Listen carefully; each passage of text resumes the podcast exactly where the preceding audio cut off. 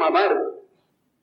அந்த பூஜ்யத்துல அதாவது ஒன்றுமே இல்லாதது என்று நாம் நினைக்கிறோம். ஆனா எல்லாமே அதில் தான் இப்போ அது ஒன்றும் இல்லாத போனாலும் வேக்கம்னு சொல்றாங்க சூன்யம்னு சொல்றாங்க இல்லையா? அப்ப என்ன நமக்கு மனதுக்கு? சூன்யம்னா ஒண்ணும் இல்லைன்னு நினைக்கிறேன் அந்த கருப்பு எப்படி வருது? பார்த்தா எந்த பொருளை பார்த்தாலும் ஒரு வடிவம் இருக்கிறது.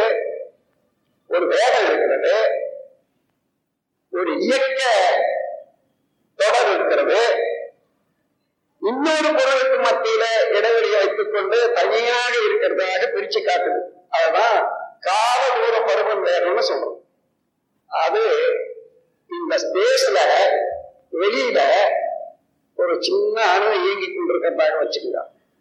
அந்த இயக்கத்துக்காக அதை எடுத்துக்கொண்ட ஏரியா அதாவது ஏரியான்னு சொன்னா ரெண்டே டைமென்ஷன் வரும். அது எடுத்துக்கொண்டிருக்கக்கூடிய ஒரு பகுதி அததான் வால்யூம்னு சொல்றோம் ஒரு இயக்கம்.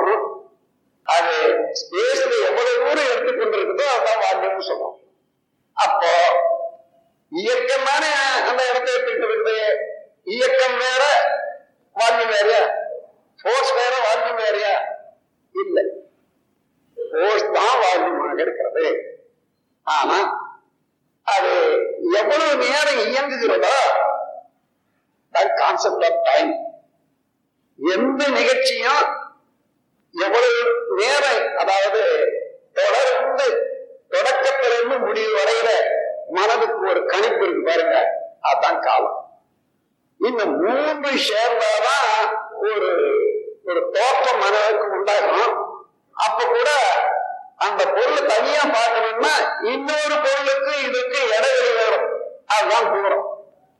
தொலை இது வரையில வந்த விஞ்ஞானத்துல எத்தனையோ கணக்கு போடுறோமே காலம் தூரம் பருமன் வேகம் இந்த நான்கு கணிக்கிறது தான் கண கணிப்பு. இதுக்கு மேல ஒரு கணிப்பும் இல்லை கணிக்கிறதுக்குரிய முறையும் இல்லை. ஆகவே இப்போ இத ஒன்றுன்னு சொல்றதா? மூன்றுன்னு சொல்றதா? நான்குன்னு சொல்றதா? ஒன்றேதான் இயங்குகிறது. அந்த இயக்கமே அது இடத்தை குறிக்கிற போது அதுக்கு வால்யூம் சொல்றோம். இயக்கத்தை குறிக்கிற போது போர்ஸ்னு சொல்றோம்.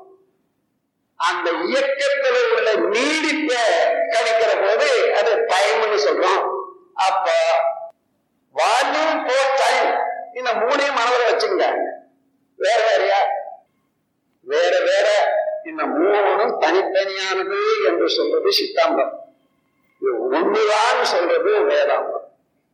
அதே போல இந்த பேரியக்க மண்டலம் முழுமையும் இருப்பாக உள்ள அந்த பொருள்ல ஃபோர்ஸ் அண்ட் கான்சியஸ்னஸ் அதாவது வேகமும் அறிவும் இருந்தது அடங்கி இருந்தது அது ஃபோர்ஸ் எழும்போது வேகம் எழுந்தபோது அதை ஒழுங்குபடுத்தக்கூடிய அளவில் அதை சுற்றியும் இருக்கக்கூடிய அதே பரம்பொருள் அந்த இயக்க ஆற்றலாக ஃபங்க்ஷனல் பாடம் இயக்க நியதியாக ஒவ்வொரு பொருளும் அணுல இருந்து அந்த வரையில எல்லா பொருளையும் இயக்க நியதியாக அமைத்துக் கொள்ளுகிறது. அதுக்கு பேர் அறிவு. அப்போ ஃபோர்ஸ் அண்ட் கான்சியஸ்னஸ் என்றது அது கேரக்டராக இருந்தது. அது இருந்தது ஆனா தெரியல. இருந்தது தெரியாத இருக்கிறதுனால ஒண்ணுதான் இருந்தது என்று பேசுவது அந்த ஒண்ணுல இருந்து அதுக்கப்புறம் அஞ்சாக பிரிஞ்சது என்று பேசுவது வேதாந்தம்.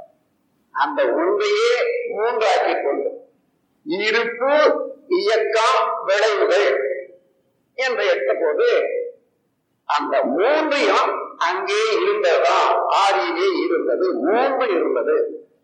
அது ஒண்ணும் தப்பே இல்லை புரிஞ்சுகிறது தான் வித்தியாசமே தவிர மூன்று இருந்தது என்ற போது பட்டி பசு பாசம் என்று மூன்றாக்கினாங்க நம் கடமை அறவாழ்வு